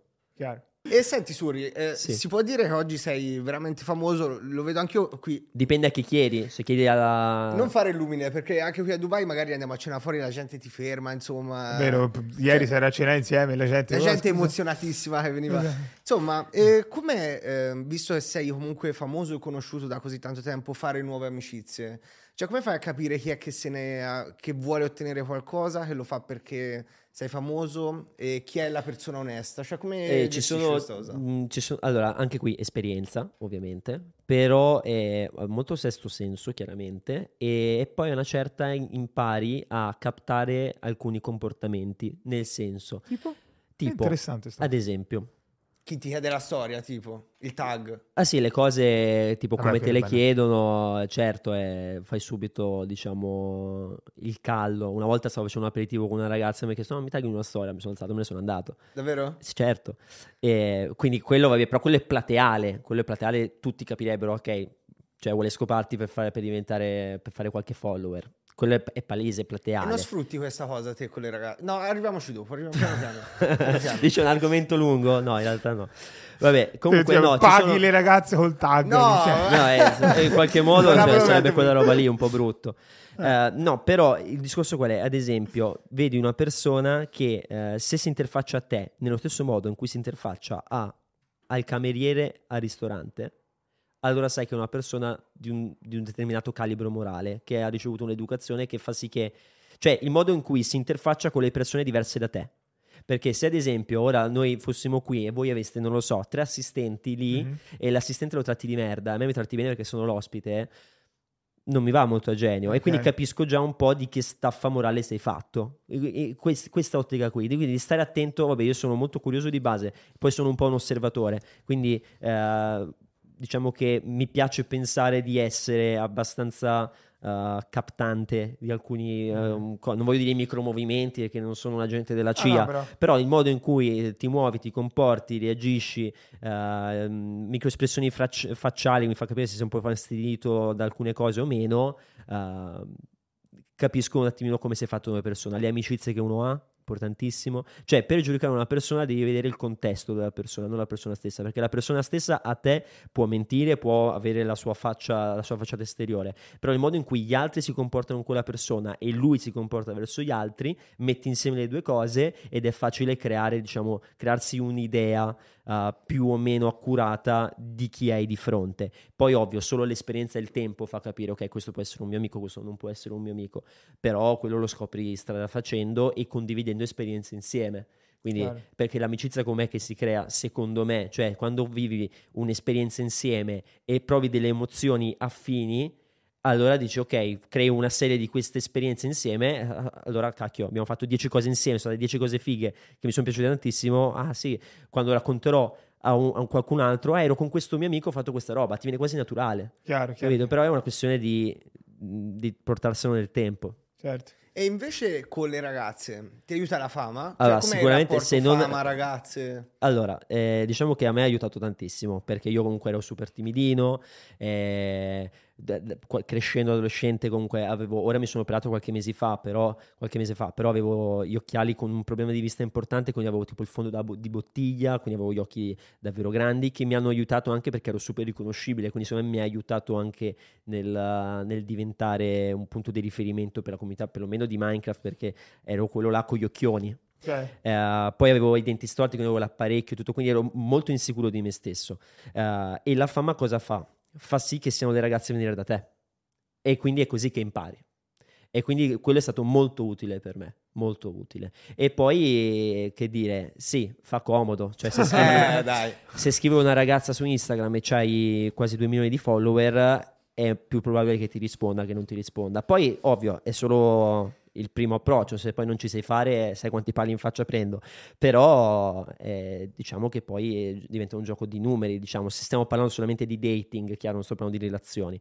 Però se stiamo parlando di ti dating... dà, può darti magari noia a volte che...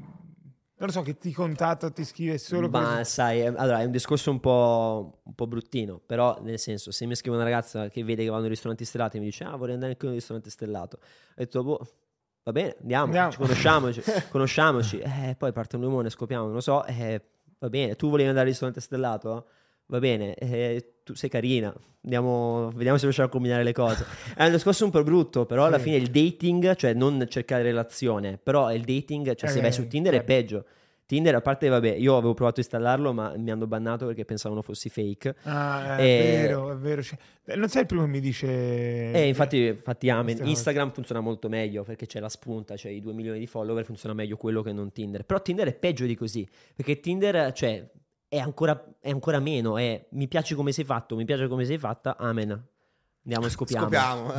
Eh, sì, Vero. sì, sì. Almeno su Instagram, sai, un po' parlucchi prima, eh, poco, perché io chattare non sono capace. eh, e quindi fai, vabbè, andiamo a berci, raccontano davanti a un drink, boom, andiamo, beviamo, vedo un attimino, anche il stesso discorso di prima, come per gli amici, anche con le ragazze. Capisci un attimino come è fatta, di che ragiona, eh, cosa fa nella vita, di qua di là, capisci subito se è una che dici, "Ah, dai, la porto al ristorante, ci divertiamo una sera e poi rimaniamo conoscenti, oppure qualcosa, vabbè, ci frequentiamo un po' di più, andiamo a fare qualcosina di qua di là Eh, e basta, nel senso è abbastanza... però è obiettivamente comodo.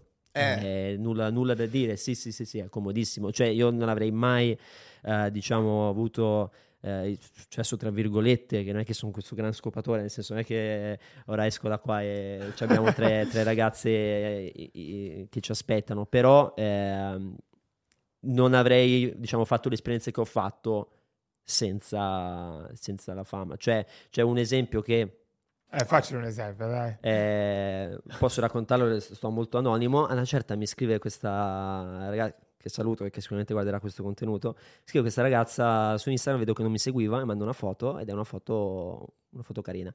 Eh, allora, però non mi seguiva, profilo privato, ho detto, boh, magari è un fake, non indago, lascio stare. Qualche giorno dopo mi arriva un'altra foto ed erano due ragazze. Eh, la madonna. E viene fuori che era questa coppia lesbica e che volevano fare un trisom. E ho detto, va bene, certo, volentieri. Che fai? E queste no? robe succedono solo se o è gente che, che ti segue o magari vede i follower e gli, gli piace Ma un poi è po'. andata a e- buon fine la cosa? È andata a buon fine, sì. Ah, È andata a buon fine, sì. Te però non hai paura che qualche ragazza possa fare ricatti, tipo video nascosti? Ma allora con io l'ho fama- sempre detto, allora non lo farò perché non lo farò, però mi sono studiato il piano B in caso succedesse qualcosa del genere, che non lo so, magari ti scrive qualcuno all'estero magari anche e mandi qualche fotina, no? Ci sta, fai sexting magari con eh, la tipa che sta in Canada e devi fare qualcosa. E ho detto magari esce una certa qualcosa. Quello è il mio piano. Allora, uno, beh, prima cosa sei vittima di un reato perché è revenge porn se esce qualcosa di tuo che non hai autorizzato. Quindi prima cosa vai dalle autorità. Numero uno. Numero due, sei una vittima e quindi prima cosa è eh, capire se, eh, cioè perché non è scontato, nel senso, se uscisse una mia foto, vabbè che non ho un fisico della Madonna, però mamma mi ha fatto comunque, non voglio dire ben, ben dotato, però non mi lamento, Allora è e quindi marketing. è, è pubblicità, diciamo. Se vogliamo, vogliamo prenderla col bicchiere mezzo pieno, è, è pubblicità. Ma tralasciando quello, la prima cosa che faccio è apro OnlyFans e monetizzo. Ma Mi hanno, sono stato vittima di revenge porn. Ho deciso di aprire OnlyFans per monetizzare questa cosa. E Grande. quindi quello non si prenderà mai più. Cioè, No. ecco, è, una, è una sorta di distruggo chi. No, e io ho imparato che internet, nel bene e nel male, non puoi farci niente. Internet, come tu ti metti su internet e internet fa quello che vuole con te. Tu non puoi fare Se nulla se fu- non è come guidare sul ghiaccio sulla neve, devi un attimino provare come ieri sulla sabbia, devi tenere un attimino la corsia, correggere la direzione e cercare di, ave- di fare il meglio con quello che hai a disposizione. Se domani esce un mio video in cui faccio qualcosa, dico ragazzi, mi dispiace, sono stato vittima di revenge porn, quindi già cambia la narrativa. Non è che è uscito un, uh, un sex tape, sono stato vittima di revenge porn e quindi la narrativa è importante marketing. E poi OnlyFans e quindi fai il meglio con ciò che hai a disposizione. Chiaro. Ah, ok, quindi te c'hai già il piano di tutto. Non lo farò perché non so se mi sentirei di fare OnlyFans onestamente, anche se si fa una marea di soldi. ma Fateci sapere non- nei commenti se non, volete. non mi va a genio la roba di OnlyFans, devo essere onesto. E- Però è un... non ti questo- va a genio la roba dell'infanzia. Non moltissimo, no. Perché? Non lo so, tra... cioè È penso... prostituzione alla fine, No, dai. no, No. non è prostituzione, però quello che dico di... io è... Vendita di... Cioè, non prostituzione in senso attivo. Secondo me se uno vuole fare il libro... No, non è, no, non è- il problema non è chi decide di... È come un po' per i corsi. Io non ho un problema con chi vende il corso o con chi vende l'OnlyFans. A me dà fastidio la situazione che si crea. Cioè a me dispiace per il ragazzo che spende dei soldi per comprare il contenuto di una ragazza. Penso a quel ragazzo lì. Sì, vabbè, però è lui che decide. Lui ha deciso, però a me dispiace. soldi, no, cioè. chiaro, a me non va. ge- Non è che dico, ah, chiudiamo OnlyFans. Però dico, ma non mi va genere questa roba qui. È vero, soldi suoi, scelta sua. Mi dispiace che il- questo ragazzo pensa che debba spendere centinaia di euro su modelli OnlyFans che segue su Instagram, quindi si sente un attimino più parte della- del mood. Per cosa? Per niente. Anche lì tante- il problema secondo me dell'infanzia è che tante sono veramente ragazze molto molto piccole lo fanno appunto eh, con l'ottica del soldo facile eccetera eccetera però non sono con un po' di incoscienza secondo me perché comunque tutto ciò che metti su OnlyFans Rimane. metti sul web rimane rimane. quindi anche lì poi hai una sorta di team Assolutamente. Tante- eh, tipo tutte le è porno star che dopo dieci anni dicono, eh no, Eh, non. accidente a me quando- eh. Esatto, perché lì ti sei preso, magari non hai soldi, vedi un modo per guadagnare facile e dici, eh, Eh, esatto però poi E poi dopo ti ritrovi che dici, ah, ma perché l'ho fatto? esatto, sì, Quindi col seno di poi eh, ovviamente è più facile giudicare, il giudice più grande di tutti è il tempo sempre, però è, è complicato, è complicato. E poi ho un grande problema con, eh, con OnlyFans, valutate voi se mettere o meno questa clip all'interno del, del podcast, che poi magari vengono a linciare, però so di eh, tipo OnlyFans americane, ho visto dei video a riguardo, che cioè tu quando vai a chattare su OnlyFans non stai parlando con quello. Ah, Volevo no, dire no, questa cioè- cosa. C'hai i chatter, cioè tu stai parlando dei soldi per parlare con eh, il- l'omone di 50 anni peloso che sta lì a chattare e fa finta di essere una ragazza. Guarda, dietro OnlyFans c'è un mondo molto oscuro. eh. Io conosco anche gente che ha agenzie e come dici te, molti pensano di- che stanno parlando della modella. In realtà dietro c'è un uomo, qualcuno, e te dicevi, vabbè, decidono loro se pagare o no. In realtà, in- anche in quei casi, secondo me, entrano in ehm, circolo, tipo come se fosse il gioco d'azzardo. Comunque del- ci ci sono delle persone che ci buttano veramente gli stipendi e cose del genere dietro OnlyFans, perché ci sono queste agenzie che sono programmate, insomma, questi- queste persone messaggiano per prendere più soldi possibile da quella persona.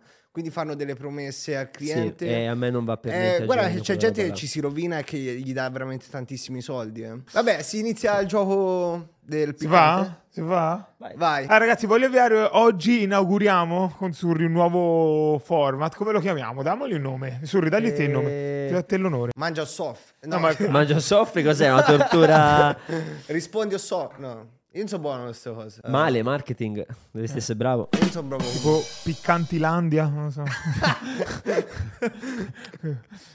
L'angolo delle domande piccanti. La- oh, ok, vai, perfetto. Allora, Surri ha dato il Me nome. lavoro, poi ti mando la fattura per la consulenza. Vabbè.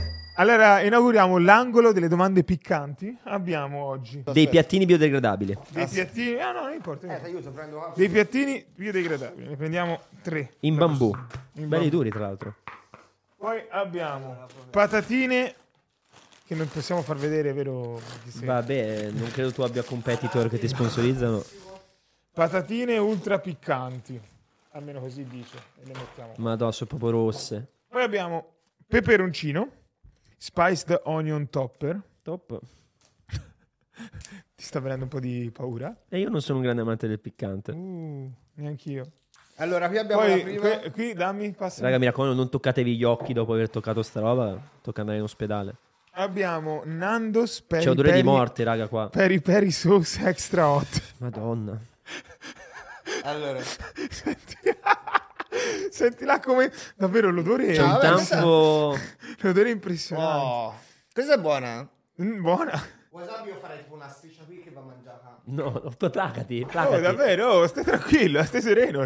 Vai. Davvero. Vai, Posso fare la domanda prima domanda io a piccante. Surri? La prima domanda... Ah, va- ve le siete Allora, preparate? aspetta, aspetta, devo, devo mm, eh, Ah, spiegare un attimo. Però se, Ah, eh, se no ci sono patatine non piccanti e dove non c'è la salsa bisogna scegliere No, quelle- quelli con la salsa. No, ma basta prendere con la salsa, ok? Vai. Allora, insomma, siamo andati a prendere. Dovrebbe essere molto piccante qui.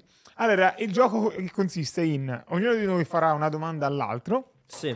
e o decidi. Poi mi sta arrivando ora. Eccolo là. Mamma mia. Ma la patatina o la salsa? La patatina da sola.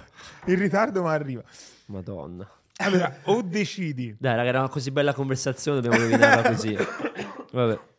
O decidi di rispondere alla domanda. Oppure mangi una patatina con tutta la roba al piccante. Ok? Vai. Quindi è molto molto semplice. Vatte, vuoi partire te? Io poi te la faccio a te. Vai.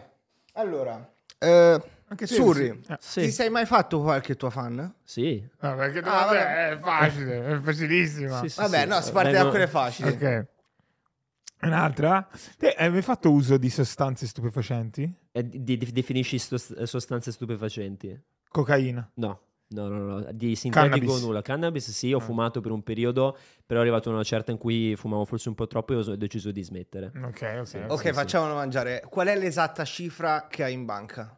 Ad oggi, ad oggi secondo me di liquido avrò un 200.000 euro. Ah, ma te rispondi a tutto proprio. Eh, finché sono cose così leggere, Mi devi dire il nome dello youtuber più antipatico che proprio non sopporti, non puoi vedere, italiano che abbia almeno 100.000 iscritti.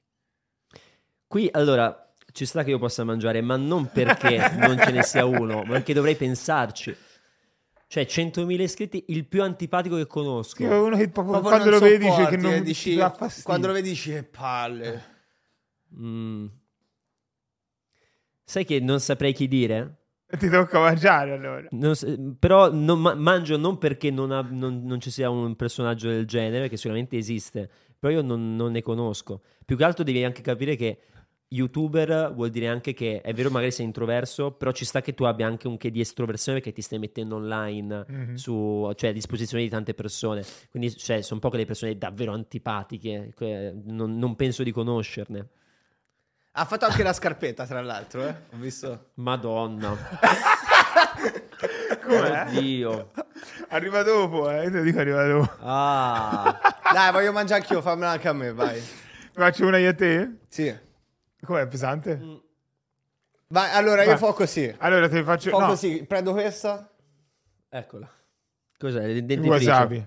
Vai. Ok, mi dici il nome del brand de- del tuo prodotto su Amazon? Allora, eh, non ci avrei problemi a dirlo perché tanto sto smettendo con Amazon. Allora, però, dillo. aspetta, sai qual è il problema di Amazon?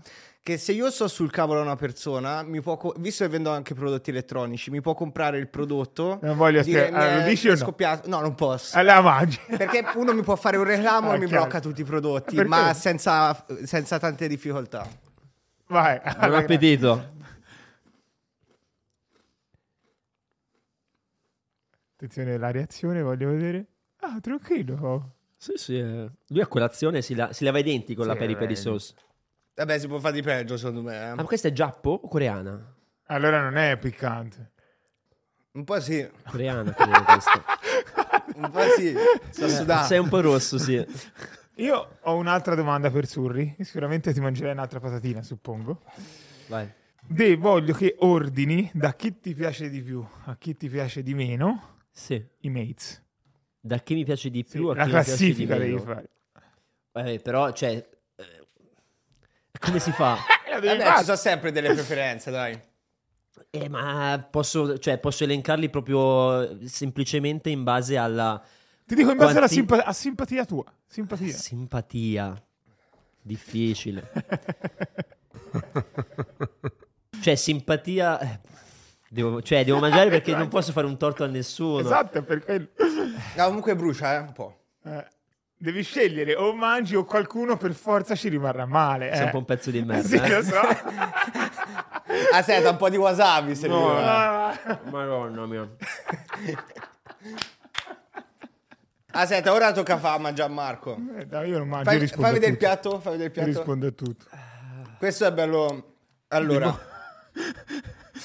anche io sto sudando. La salsa gialla È è, il male. Qual è quella gialla? Eh, cazzo ne so, magari è un colore Dove l'avete combinato. messa? Dove l'avete messa? Sparito. Dammi, dammi. Papà, ma stai sereno. te. Oh, no, io non la voglio. Io ce l'ho già, io ce l'ho già. Ce l'ho già. Basta. Oh. No, io No, mangio, non basta, basta, basta, non mangio più. È finito, è finito. Vai. Marco, quanti soldi hai in banca precisamente? Eh, non lo so. Eh, quanti ce n'hai? Eh, Ad non occhio, lo anche sai? io non è che sono 200, so che ho 200.000 liquidi, tra, tra un paio di conti sono quelli. No. Io mangio, non voglio dire, sono cose mie. Vabbè, ma sai... Dire sempre, c'è lo stratagemma, puoi dire liquido o non liquido. No, no, o Io meno. so che il liquido Eh, cash c'ho di- quello. No, no, cifra, cifra precisa. Eh, ma non lo so neanche. È come, scusa, non guardi il tuo conto bancario. Eh, ma non diversi, capito? Vabbè, In totale quanto c'hai? Mangio. Ah, se siete proprio il croc. Ah, Eh già. no, io raga il piccante non ce la faccio. Quanto hai pagato Vanna Marchi quando è venuta? Questo lo posso dire, 3.000 euro. 3.000 euro. Di tutti gli ospiti che ci sono stati al podcast, chi è quello proprio più antipatico? No, questa è brutta, eh, questa è Eh. infame. È il, È più cos- è il più costoso. Allora, più antipatico... non- come faccio, dai. Non voglio fare un torto a nessuno, anch'io. Eh, non puoi fare il torto, cioè è davvero brutto. È brutto, Anche perché eh. è antipatico, ora l'hai chiesto e quindi ci sta che uno possa pensarci. Però se rispondi subito vuol dire, cazzo, ci avevo già pensato che il tipo è un pezzo di merda. Esatto, dirlo. non, non mi viene in mente nessuno di... Chi sei, boh? Eh, bisogna fare... Allora mangi. Dai, l'ospite più costoso. L'ospite più costoso, Surri. Top. Surri quello che è costato più di tutti. Quanto ci costi, Surri? C'ho la salivazione, sta andando a mille. Il latte lo uso io. Fammi sentire. Oddio. Va bene, eh, chiudiamo? O... Sì. Allora, dopo questo giochino che siamo tutti... siamo tutti così. Grazie mille a Surri Dati pratici. Grazie a voi. per essere stato con noi. È stato assolutamente... Surri, sei un grande. È un No, grandissimo davvero. piacere averti è una qua. puntata super interessante e secondo me ci stava veramente tanto. tanto valore. Ah, a proposito, ragazzi, lo devo- gli avevo promesso. Bisogna fare tre secondi per Roberto. Ah, tre vero. secondi di silenzio per la mancanza di Roberto. Roby, ci sei mancato tantissimo oggi. Siamo. Al mio tre? Uno, due, tre. Il podcast di cui Lorenzo. Bella, raga. Ah, Ciao Roberto, ciao a tutti ragazzi e beh, ci si vede alla prossima puntata. Ciao. raga. Stavo fradicio.